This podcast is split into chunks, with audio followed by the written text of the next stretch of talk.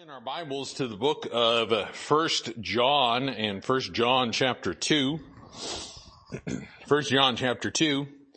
We uh, uh, slogged our way through the first chapter here, um, and uh, there's obviously some very important principles uh, that we see with that chapter, where um, you know there's, uh, a, if you will, this kind of mindset of where John is trying to take us, um, specifically as we get towards the central portion of the book about what is against Christ or anti-Christ and uh, that spirit that existed then and it exists very much now in, uh, if you will, some of the spirit of the age, uh, and uh, if you will, has been throughout all the ages, um, specifically the end times uh, that we are talking about in these passages but uh, it, it, kind of gives this expectation of you know God gives this expectation of what a believer should be thinking and should be saying, should be doing. Um,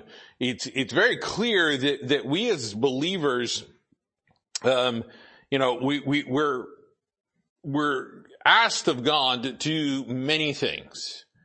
But a lot of it comes down to how are we going to approach things from the heart perspective. And this is where John's really getting at, because again, we're talking about the issue, the theme of the book being love. Uh, the, the heart of the issue is if we say we love God, there should be certain results that come about. Uh, when I was in organic chemistry class in college, there was all of these things that we had laid out before us, all these different chemicals, compounds, and so on and so forth that we would mix together with the expectation of certain results. And if we didn't do it the right way or material was contaminated, results didn't come out the right way, so on and so forth. But there was this expectation of this is what should happen. If I mix compound A with compound B, I'm going to create this organic compound and this should be what its characteristics are. The same thing is true when we talk about God. When God is in us and God is dwelling in us and the Word of God is dwelling in us richly and we're allowing the Holy Spirit to, to, to have rule and reign over us and being very submissive to Him and yielding, there is an expectation of what that result is going to look like. And that's kind of what we see here with the book of John. John saying, look, you say you love God. We know God is love. But if you say you love God, here's what God's expectations of the results are going to be. This is what it's going to look like. And if we try to have this something else other than those results, then there was a problem in the equation somewhere. And that problem is not with God, the problem is with us. There is either a contamination of the vessel, if you will, or there's a contamination of the spirit or something has produced a different result than what was expected. So as we get to chapter two, this is where we're really going to start picking up the steam with what God's expectations are. And, and John just comes right out of the gate in chapter two, right after chapter one, and gets to the material heart of the matter. Before we get any further though, let's go ahead and go to the Lord in prayer. Dear Heavenly Father, again, I thank you for the time. Thank you again for an opportunity, Lord, to just uh, be in your word and to study this book of First John. I pray, Lord, that your Holy Spirit will teach us, guide us and direct us this evening. Our hearts would be very receptive and open to your word. The Lord would consider these passages, consider our lives, and ensure, Lord, that we are doing exactly what you've asked us to do and that that expectation is acceptable unto you in your sight. Lord, again, I just pray you'd set my flesh aside. Just use me this evening, Lord, to, uh, um, just uh, bring you glory, praise, and honor for all that is done. And Lord, I pray that all of us would just uh, bring you, uh, um, just be pleasing in your sight, Lord, just by by willing to listen and willing to hear and willing to apply what you have for us. Thank you again for those that are here tonight, and I pray this and ask it in your son's precious and holy name, Jesus Christ. Amen. So what do we have here in this, in this passage in verse, uh, verse one of chapter two? He says, my little children. And again, I just kind of want to pause there because we find that, uh, um, he has a tendency to do that. And the reason being is because he looks at these individuals as his children being taught. Uh, these aren't his actual children, but he's taking care of them in such a way that he considers them his, if you will, his progeny, his, his, his specific, if you will, spawn, if you want to put it that way. But they are from him because he has taught them before. And we find very clearly that this is the case. Whoever he is writing to in this passage, he has talked to them uh, quite extensively beforehand. Because again, there's some expectations of what they should know. There is things that he brings to remembrance. You know, again, he talks about things that they've done in the past that he's aware of. All of these things, but we find that he uses this term of endearment, my children, my little children specifically. And the reason that we have to look at that is because again, these are people that are not necessarily mature in the faith at this point. And I'll tell you this, the books of the Bible have been written to people that are of any type of maturity range. Um, you can take somebody that has uh, read this uh, book cover to cover, uh, you know, 500 times, and they still will get something out of it. You can take somebody that has never read it before and they read it for the first time, uh, and and they just realize the expansive volume behind it. I really like that part where, where, where you have a young Christian that begins to grow. Because growth is exciting, okay? Yeah. Growth is an, is a fun thing to watch. We like watching our kids grow up. You know, here I've got my, my daughters, uh, they're, they're old now. You know, got one that's 22, the other one's, uh, uh, um, you know, 20. They, they're, they're, you know, beginning to create lives on their own and things of that nature. Uh, it, it, it's exciting. This is an exciting time to watch them do that. They can't remain five years old all the time. Nor would I want them to. I want them to grow up. Specifically, when we're dealing with individuals in, that are Christians, we want them to grow in Christ. And the best growth that we see is when they are children. Now, according to, uh, if you will, science and medical science, they say that nobody starts or stops growing till they're about the age of 25. So there have been people that, uh, you know, thought they were all done growing and so on and so forth. And then from 20 to 25, they had a growth spurt. That's happened. But, but what we see is, you know, generally the most growth that we find takes place while they're children. So when we look at this book, we realize this is written very simplistically so that a child could understand it. And I'm talking spiritual children. So when we begin to start off like this, he, he, he's, he's setting, if you will, the, the, the, uh, tone that is here. And while the tone is firm, the tone is also simple. The tone is firm but simple at the same time. And sometimes that's the way we have to be with children. So we find this here, he says, my little children, these things I write unto you that ye sin not. And, again, right out of the gate, he's again showing, hey, look, there's a reason I'm writing this. Well, we go through uh, this book and there's a lot of things that we've talked about beforehand where he says, I'm writing unto you because of this, because of this, because of this, because of this, because of this. And we find here that one of the reasons, again, that he is writing this specifically to them is that he wants them to not sin. And I will tell you that is the desire of any parent. You don't want to see your children sin. You don't want them lying to you. You don't want them stealing. You don't want them doing those type of things. Why? Because you don't want them growing up into an adult that does those things. You don't want them growing up to be a politician or a thief. I'm sorry.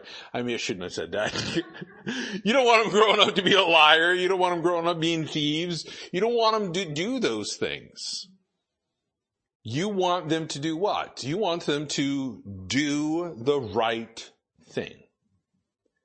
This is John's mentality when he is writing this, that if you will, is inspired by the Holy Spirit of God, that we get to read and we get the same application from. You may say, well, I don't think I'm a child in Christ. I think I'm more mature. I'm always willing to say I'm still a child. Because at some point in time, if I start boasting of myself thinking that I'm something when I'm nothing, uh, God has already talked about that over the book of James. you know, that, that's pride. That's pride. Now obviously I should be, you know, checking to make sure that I'm growing, that I can handle more than just milk, that I can handle meat in scripture and so on and so forth and those type of things. But I'm not going to sit there and say, well, I am such of a superior maturity level than you. That itself is not mature. We can't go about doing that. Because then all of a sudden, next thing you know is we start lording over everyone else. Well, you just proved your maturity level is like low on the totem pole. Low on the totem pole. But what we find here is he begins to write with his passion, if you will, against sin. And I will tell you, every single pastor Every single evangelist, every single missionary can relate to this, to this first part of this verse. Because as shepherds of flocks, we don't want to see that. We want to see people make the right decisions and the right choices. We don't want them going and going astray. We don't want to see those things happen. So what do we do? We present the word of God that has been written. The reason that I get up and I do what I do on Sundays and on Wednesdays is not for the purpose of my own flesh. It's not for the glorification of me. Because if I do that, then I, I immediately just need to remove myself from the pulpit. It's about first and foremost the glory of God. I do it because I love him, because he's given me a commission to do this. He's given me a calling to do this. I'm going to fulfill his will. And as part of fulfilling that will is my love and care for the congregation. And to do that, I want to make sure that what I'm doing and the reason why I'm saying these things is so that you guys would understand the difference as the Levites did of what is right and wrong, what is clean and what is unclean. There's the mentality. That's the idea behind it. And sometimes, yeah, it's simple. Sometimes it's a little more complex. Sometimes it's more maturity is asked. And sometimes less maturity is needed. But what we find is we find that this is a common thread against any, or for, not against anybody, but for anybody that is placed into a ministry role of any nature where they're over individuals. This should be the desire. We do it so that you won't sin. Because number one, I don't want to see the consequences of that. Right. Nobody wants to see the consequences of that. Those are hard things to accept. Those are hard things to deal with. And while it may be the person that's going through it having those consequences, I will tell you this, just like every sin, there's a ripple effect and it has an effect on everyone else. Whether people think it does or whether they think it doesn't. The fact is, is it does. That's a truth that we find in scripture. But here he is, you know, John's purpose matches with what the will of God is. The will of God is that you wouldn't sin. I mean, what does it say in Psalm 119 verse 11? The word have I hid in my heart that I might not sin against thee. Not sin against my neighbor, my spouse, my children, whatever, my boss. Because it starts off with the sin is against God first. Because that's how David looked at it. When he sinned with Bathsheba, he said against thee and thee only have I sinned he understood very first and foremost, yeah, there was a lot of people that got affected by it. Uriah in particular, the child, all of those things, there was, there was people that, that, and that continued to happen further on. That ripple effect wound up happening with Ahithophel later on in life. But what we find is, is we find that he had this understanding of first and foremost, before I try to fix anything else, I've got to make sure I'm right with God. I've got to get to that point. So this matches up with, with, with the will of God is that every believer should abstain from sin. And again, that is the purpose behind God's word, why it was written. A purpose behind the Word of God is, you know, obviously teaching, instruction, salvation, words of life, all of those things that we're, we're very common and familiar with. But I will tell you this, one thing that is very, very important for us to understand is this concept is the more of this we get into our heart, the more Word of God into our heart, the less we are going to want and desire any sinful activity. It's going to become repugnant to us. We're going to say, ew, I don't like that. I don't want it. I don't want that thought existing. I don't want to even entertain those things. Nothing of that nature. It makes a change. So with this thought that we're having right now, John notes that, that, that when sin is committed, there is a legal if you will, application to what happens. Because look at it further on. He says, My little children, these things I write unto you that you sin not. And if any man sin, and if any man sin, John knows that we're going to sin. John understands the fact that we are human beings. We still have fleshly desires. Paul comments about it in the book of Romans. Nobody's saying that we're going to be completely sinless until we have done away with this body and those desires and those things have been fully replaced. And that happens when we get a redeemed body and we are with Christ and there is no more sin. Praise God. We're all looking forward to that day. But till then, John says, if any man sin, he doesn't want us to sin. We should abstain from sin. We should make sure that we understand the concept our sin is forgiven, but we still need to make things right with God. We still need to, to go and confess when we are doing things that are against His will and against what He tells us to do. We need to get that taken care of with the correction act and repentance, all of that. But He says, if any man sin, we have an advocate with the Father, Christ Jesus, the righteous. Now that word advocate is a legal term. It's a legal term. An advocate is somebody that, if you will, that stands up for another individual in court or in legal proceedings. Most of us here would have a hard time if we had to be our own attorneys and own lawyers. We'd fail at it. We'd, I mean, you know, we wouldn't know anything about law. We wouldn't know anything about all the laws that are out there. We wouldn't know about all those things that, that are, that are going on and that are proposed and so on and so forth. I mean, there, there's so many things that are out there nowadays that people don't even understand. There's all these things that we are, are, currently being discussed in the new legislative sessions that are coming up, and I made mention of one of them that you know I know is not going to get passed, and it's a requirement that all Washingtonians be required to vote. If you're a citizen of Washington, you must vote. Granted, there's no, if you will, legal repercussions if you don't vote. It's not like they kick you out of the state or anything of that nature. It's not like you get a fine or have to pay double on your taxes or whatever. Uh, th- there's no teeth to it. So it's an unenforceable law, which then you know what happens when there's an unenforceable law. If there's, a, if it says the speed limit is 50 miles an hour and you know that there are no officers on that day, what happens? You can do whatever you want, right? Well, technically no. But people do. And this is, that, that's what would happen.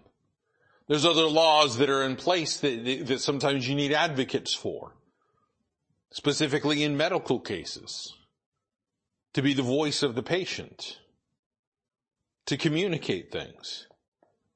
And while we have those things in the physical world, it is based on the advocacy of Christ, who has stood in, if you will, the, the, the court of judgment, has taken our sin, and then we get to the verse three here where he starts talking about the propitiation, again, another legal term, he has taken that, he's taken that punishment, he can stand when we are being accused.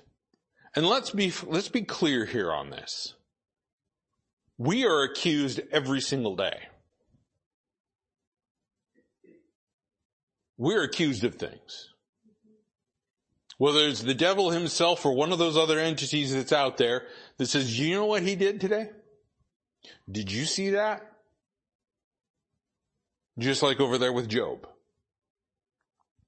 over in the book of Revelation, uh, specifically Revelation 12:10, one of the names, if you will, titles or labels that they, that is given to the devil himself, Satan, Lucifer, is this, the accuser of the brethren.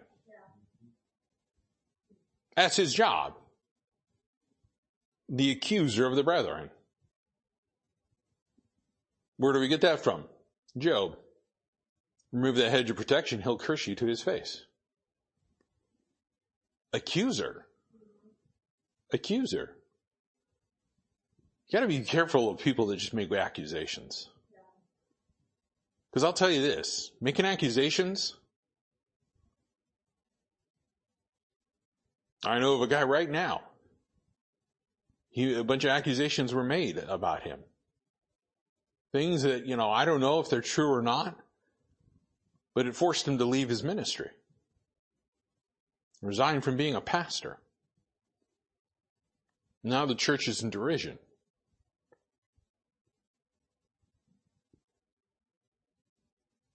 Accusations. You know, God has a thing. If you're going to make accusations, you better bring some witnesses. If you're going to make accusations against an elder or somebody that's, you know, in position of those stories, you better bring some people where you have documented evidence and facts about it. Because again, to quote somebody, you know, your feelings really don't matter if there's facts.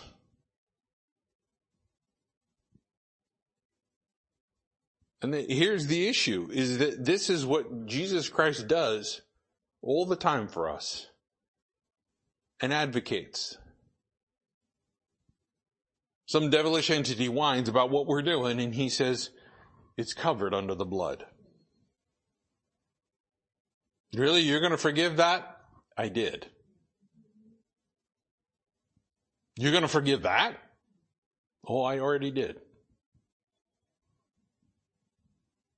And how God views us. But the only way he can be an advocate of such nature is because of who he is, Jesus Christ. Now look at the description of him in his label the righteous. Because there's no other advocate that can stand up there and defend in such way and say, I already took that punishment. I already went to hell for that sin. I already bled on the cross for that. I already died on that cross for that. That's been paid for. That's been taken care of. And here he is an advocate. An advocate is somebody who defends, vindicates by argument, and one who is friendly to the oppressed and the accused.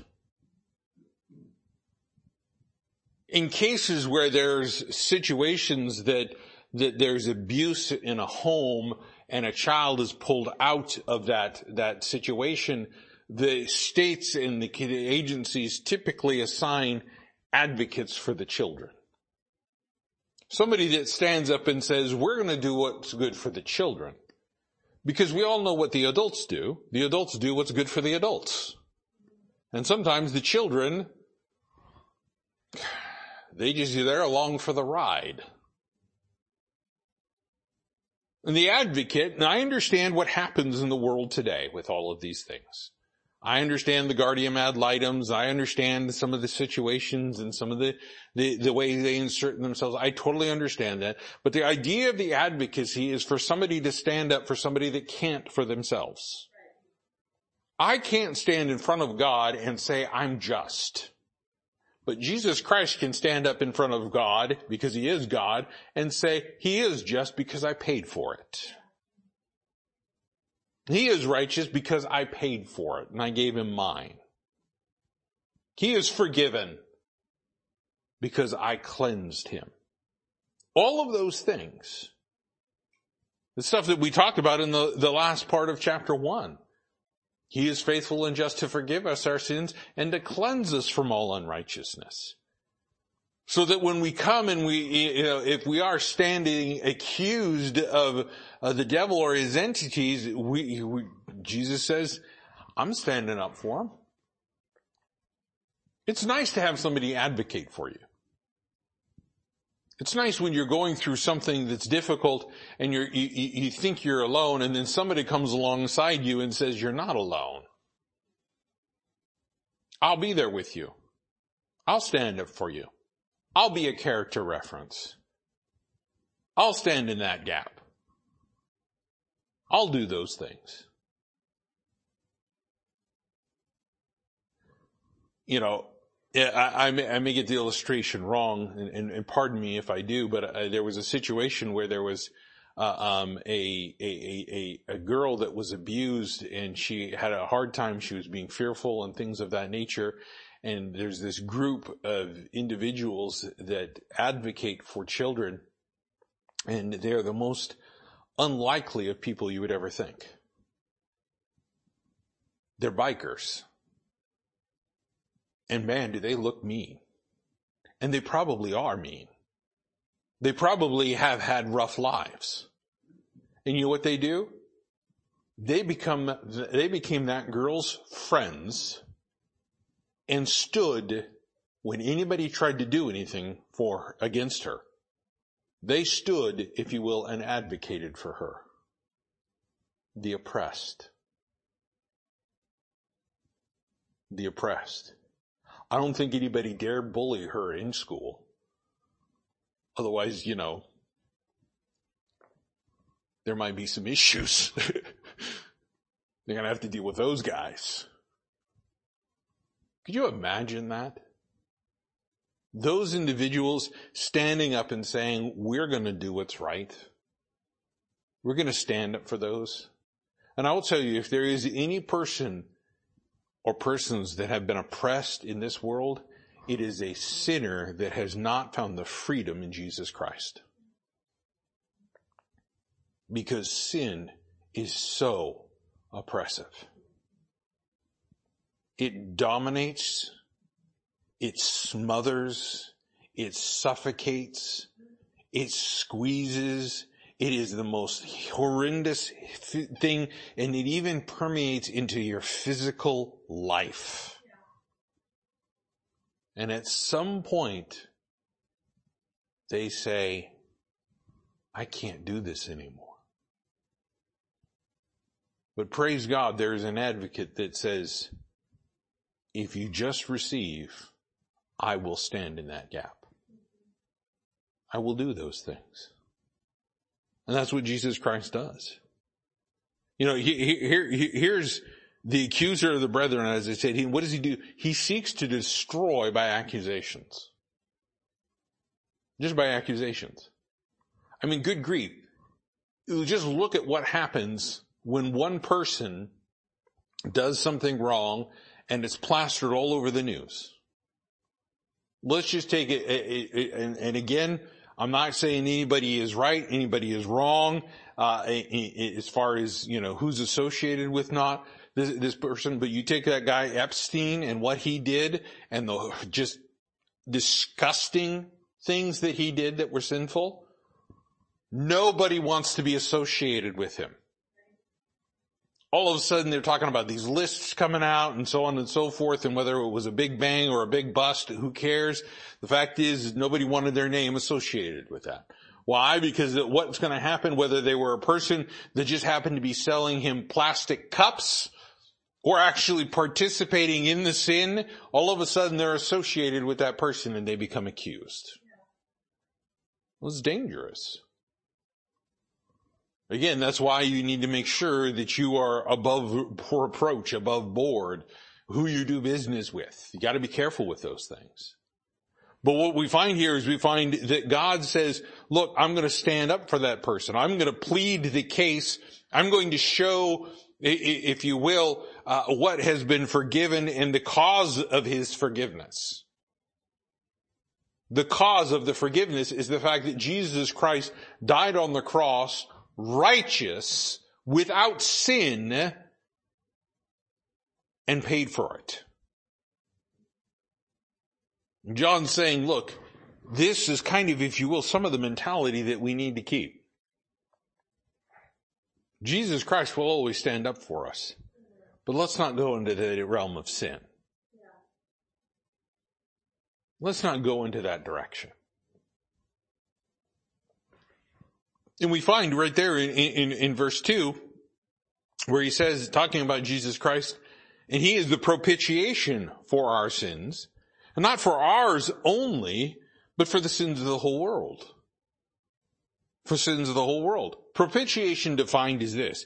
It's the act of appeasing wrath or conciliating favor of an offended person. And God, Jesus Christ himself, does that. He appeases that. The wrath of God is exhibited towards those that refuse to receive Christ. In the end, there will be people that go to hell because they stand there and they say, well, I rejected your son. Now, My name is not found in the Lamb's book of life and he will say, depart from me. And they are cast into the lake of fire. That is a terrifying thought. That is a terrifying thought. But you know what appeases that wrath? Jesus Christ.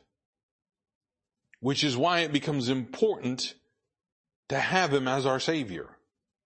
To have him as our advocate. The, the lost don't have that.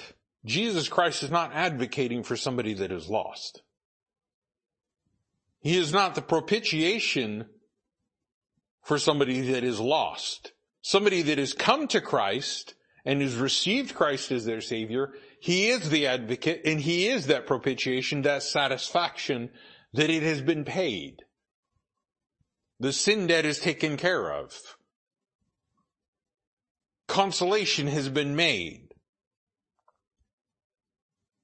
No other payment is required. And when we look at this, this is, I mean, it, it, turn over to uh, John chapter, the, the, the Gospel of John, John chapter 1. and we find there's a lot of parallels here.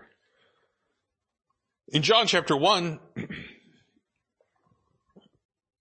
after, you know, John writes down all of these things about Jesus Christ, who he is, the fact that he's God, uh, and then, you know, starts talking about John the Baptist, not the same John, but John the Baptist, who was the herald of the king, if you will. Um, and, and here he is in the wilderness declaring Jesus Christ, saying that he's coming, he's coming.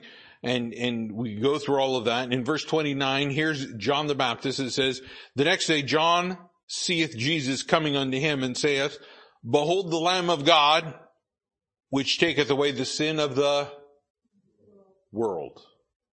Not the elect, not a specific group, not just Israel, not just people in God's Word Baptist Church, not just 8,000 people. Who? The world. That sin debt has already been paid for. That's like somebody says, the car is yours for free. Just come pick it up. Why, don't I have to pay the taxes? No, taxes paid for. I don't have to pay tabs for it. tabs are paid for the rest of your life. Nothing, nope, it's free. It's yours. Just take the gift.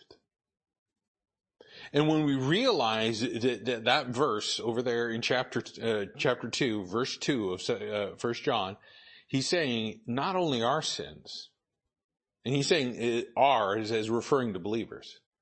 He didn't just pay for our sins. He didn't just pay for those that are sitting here in God's Word Baptist Church right now. No, he paid for the sins of the world, as it says. And right here, the same thing that he says, take away the sins of the world. That even matches up with the most well-known verse of the Bible in John chapter 3, verse 16. For God so loved the world that he gave his only begotten son, that whosoever uh, perish, or excuse me, whosoever believeth in him should not perish, but have everlasting life. I want you to think about that for a second. What does he say right there? He says, for God so loved the world. The world. These are all things that when we begin to realize who, who, who he is, that he satisfied that payment for every soul and it exhibits his desire to see every soul saved. It fits in with what Peter says when he says God is not slack concerning his promises as men count slackness. But what? God is not willing that any should perish, but that all should come to repentance. God has always wanted every single human being that has ever walked the face of the earth to be saved. And we look at that and we, th- we, we in our mind's eye, we go, well, that's not going to happen. But God already paid for all of it. He, he, again, he didn't just bear partial sin. The whole reformed theology idea and mentality is out there that he only paid for part of the sin debt. Meaning he only paid for certain peoples. Not all of it. Not all of it. That's the L in the tulip part. Limited atonement limited. I'm sorry, but who limited God? Who, who, who, before Calvin, it was Augustine. Let's go, you know, let's throw, let's throw them all under the bus. And you know what? I'll even, I'll even throw Muhammad under the bus too because he read a bunch of Augustine stuff and followed Augustine's, uh, um, uh, um, uh, followers and listened to what they were saying. So what do you find? You find Calvinism in, in Muslim theology. And I'm just like, oh, you've got to be kidding me. And, and sure enough, you know, people try to deny it and, and so on and so forth. I actually saw the, this imam, he was trying to deny that that was actually the case, but in the process of trying to prove that that wasn't the case, he proved that it was true from the, from the Quran. And I'm just like, ah. But the fact is, is this. God didn't limit his love to, uh, he didn't do that. Could you imagine telling your spouse, oh, I, you know, here we are approaching Valentine's Day, our anniversary coming up here real quick. Uh, could you imagine just saying to your spouse going, oh, you know what, I, I, instead of saying, I love you so much or I, I, I just love you with every, instead of saying, I only love you a little. What? Well, I'm going to limit the amount of love that I give you. You know, you're only, you're only deserving of so much. You'd be like, what? What kind of relationship is this? Excuse me while I check out of it. No, we don't expect that. Nor should that ever be a conversation, by the way. But I will tell you this, you know, you, you, you want a good partner, you want a good spouse. I'll tell you, uh, here's how you go about doing. Look for the one that loves God more than he loves you or she loves you. Because if they love God and you love God and then both of you are brought together by God to love God the same and desire that, that's what will bind you together. That will bring about a, a marriage that is pleasing unto the Lord not mutual agreement of uh, likes and dislikes. um, there's, and I've actually kicked it around and I, I, keep kicking it around and maybe I'll do it one of these days. But there's this whole thing that, that kind of got developed and, um, long story short, after doing some research and my wife doing research and me looking at things and putting some things together and kind of modifying some stuff, kind of came up with this idea of what this courtship questionnaire looks like before you enter into courtship, before you enter into saying, I am going to engage in marriage and so on and so forth on all of these things, there's this list of questions that, that, that, the idea behind it is, is for us to look at it and say, am I doing the right thing here according to God? It's, it's one of those moments where you pause and you ask yourself, okay, what does this look like to the Lord? What am I doing? Am I willing to do these things? Am I willing to commit to this? Am I willing to commit? I mean, they're very pertinent, important questions. But one of the things that we find here is that we find that, that, that, that, you know, when it comes to what the Word of God does for us and what the Word of God teaches us what the Word of God uh, shows us as far as uh, His advocacy and to plead His case and and to show all of it, it shows and demonstrates His love towards us, which is what John is getting towards in this book. It is, if you will, uh, going through and taking a look at what he says over there in, in Romans, what God says in Romans 5 8. But God commendeth his love toward us in that while we were yet sinners, Christ died for us. That's love. That's love. To demonstrate love before we even had an inkling of what the love of God looked like. He was willing to give himself on the cross for that. He was willing to die for us. To satisfy, if you will, the offense of sin by his sacrifice that propitiation, the fulfillment of it. But as we kind of move on here a little bit further into this next verse, we, we, we get to verse three, and he says, "And hereby do we know the, do we know that we know Him if we keep His commandments?" This is an important principle. knowing God's love for his creation, we, we can begin to know him more personally. Because love that is demonstrated clearly begins to reveal to somebody what their desires are, what their characteristics are. Things come out, okay? But I will tell you this, but to truly know God, yes, that love is going to be there. And if we love him, we are going to want to know what his will is. We're going to want to know what his commandments are towards us. And, again, let's be clear just because we don't follow Old Testament commandments doesn't mean that the believer right now doesn't have commandments for them. We do. We do. We don't get to go, yay, I'm free of commandments. I can do anything I want. No. As a matter of fact, God, says specifically, God forbid. It doesn't mean we get carte blanche. It doesn't mean that we're free, you know, on our own recognizance to do whatever we want to do. No, because why? It's not our life to begin with. He paid for it on the cross.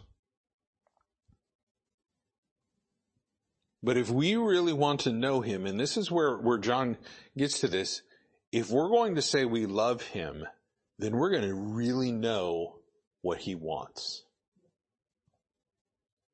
we're going to want to know what his expectations of us are. We're going to want to know what he tells us to do. And, he makes it clear here. He says, uh, hereby do we, uh, do we know, excuse me, and hereby we know, do, I'll get it out one of these days. And hereby we do know that we know him. And this is, an, if you will, an assured fact.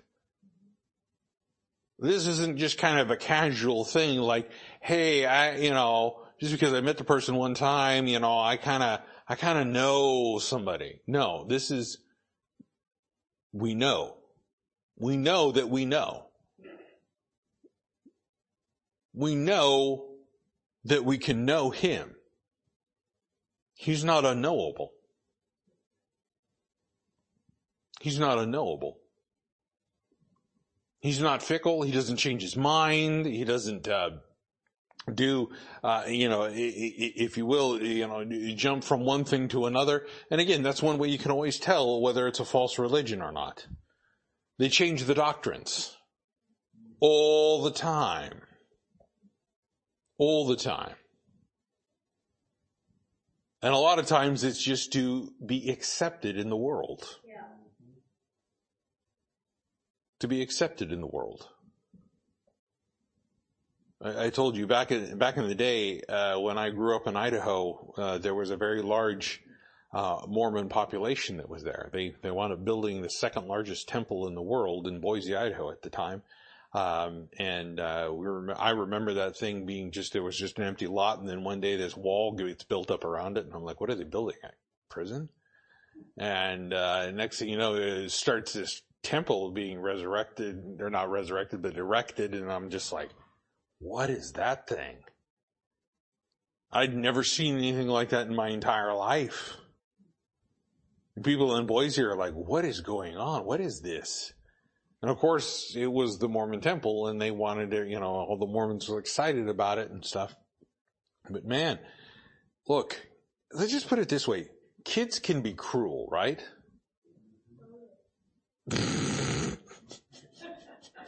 Got a testimony time.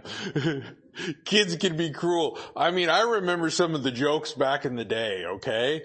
You know, politically correct jokes. No, man, back in the 80s and 90s, the political correctness, that went out the window. No, we didn't have any of that. There were horrible jokes, horrible jokes running around. And, and the way that the, the, the native, uh, you know, Idahoans made fun of the the Mormons was just cruel. It was just cruel. The things that we said about them.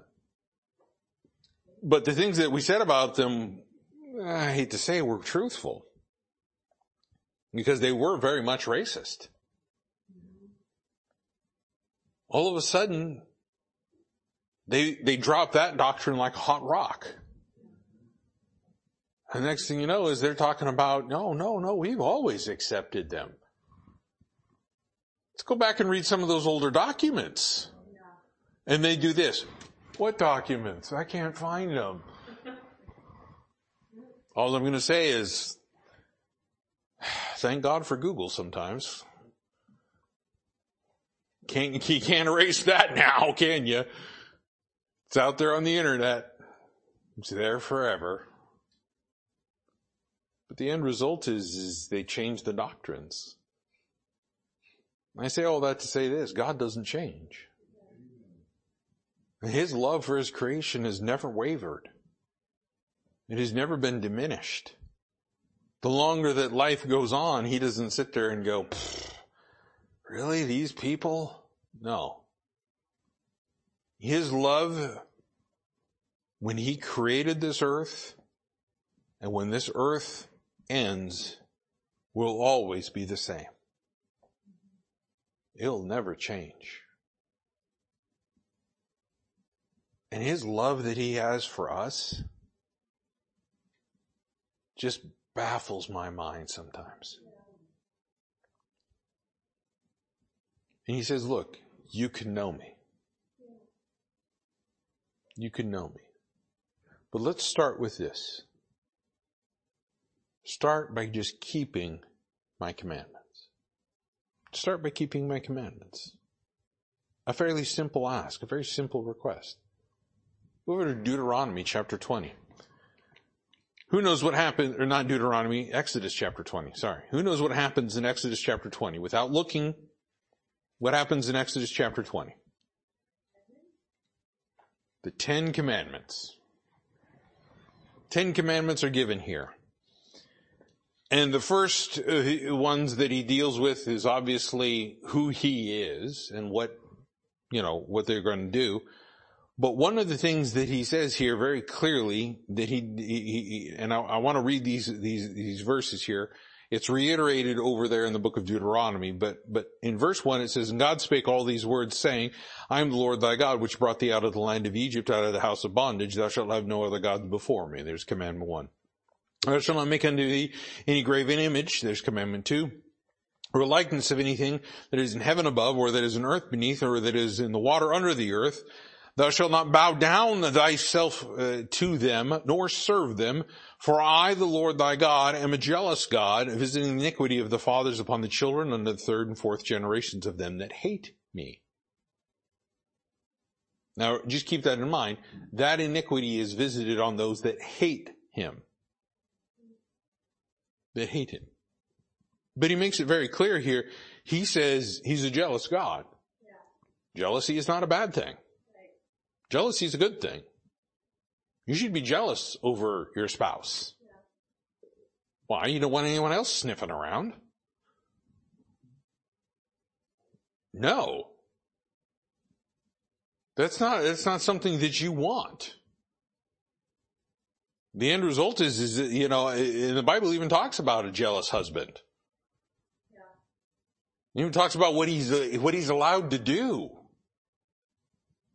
Yeah. and,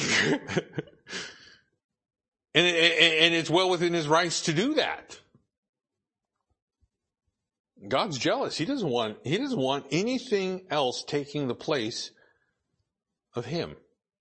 Why? Because he does love and care for us.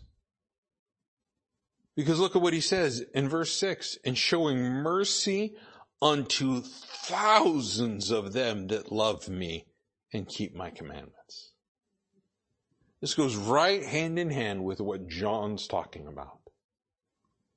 That advocacy, that propitiation was the mercy of God, is continued the mercy of God in our life. And what we wind up seeing here is he says, with, with, with this love, he says, if you love me, as Christ says, what? Keep my commandments. The obedience to God is an act of love. It's an act of love. Submission to God is an act of love. Yielding to God is an act of love. Those are things that people don't like to listen to today. Why? Because again, as I said earlier, it's, you know, the whole rebel mindset. But what do we find here? He says, look, I'll show mercy unto anybody that says, hey, I love God. But as part of that expectation is if we say we love God, we're going to keep His commandments. We're going to keep His commandments. And, and, and, we're going to get into this thought process a little bit more as we continue on down through here, because he starts talking about uh, in, in, verse four this he says and then does something different. Because going back to First John chapter two verse four, I'm just going to just kind of you know broach this subject just a little bit here. He says, "He that saith I know him and keepeth not his commandments is a liar, and the truth is not in him." John just gets right to the point, just like his brother James. gets right to it and says, okay, here's the situation. You say you love God, but you're not willing to do this. Somebody's lying and that's not God. Right. We should be wanting to obey God. And, and, and regardless of whatever it is. Regardless of whatever it is. God says, look, you say you love me, you're going to keep those commandments. And again, keeping isn't just obedience, by the way, too. And we're going to explore that thought process. Keeping is not only obeying, but it is also guarding. It is making sure that it aligns with what God says Because there's a lot of people out there that can say, well, God said this and God told me to do that. Well, if it was, if it doesn't match what God's already said in His Word, then God didn't tell you to do that. Something else told you to do that. Well, it said it was God. Yeah, yeah no, uh, I guarantee you that wasn't God. I've had people tell me, well, well, well, well, God told me to do this and do some, you know, things. And I'm like, okay, how, how did he tell you to do that? Were you reading? Where were you reading? Oh, no, no, no, no. I had a vision while I was sleeping. And I'm like, oh dear. If you had a vision while you were sleeping, it's either probably the pain medication you're taking or the, uh, the pizza that you ate when you shouldn't have eaten it that late at night or something else. Because I'll, I'll just reveal to you, when I was in the hospital and they were feeding me pain meds, I had some crazy stuff. I saw Abraham Lincoln with his tiny little body and a big giant head dancing on top of a stack of pancakes. Yes, he was. He was wearing a hat. He had a little cane and he was doing this little tsh. and I'm sitting there going, hmm, that's interesting. Not real, okay? Not real. You gotta be careful because the devil will transform his ministers into ministers of righteousness and he himself transforms himself into an angel of light so that he looks good. It doesn't match this book. Don't listen to it. Don't listen to it. We'll explore that, Lord willing, next week. But let's go ahead and be dismissed with a word of prayer. Actually, next week's potluck. So Nemeth's got it. Haha, no. we'll get that the week afterwards. So let's go ahead and uh, dismiss with a word of prayer. Dear Heavenly Father, again, and thank you for the time. Thank you again, Lord, for just a, a good day to come and worship you and uh, be around believers, receive edification. And uh, Lord, I just, I'm so thankful for all that you've done for us. And above all, the continued advocacy and the propitiation, Lord, that payment for sin, satisfying what I could never do. And Lord, I just, I'm so thankful for that. And then above all that, to give us your word and to give us your holy book that clearly shows us what your expectations are. Lord, I pray that we would just have that heart's desire throughout the rest of this week to please you, to do your will, to keep those commandments, Lord, to be obedient unto you, that we would bring that glory, praise, and honor to who you are and what you've done. I pray you take us home safely tonight. Thank you again for all you've done for us. And this I ask in your son's name, Jesus Christ. Amen.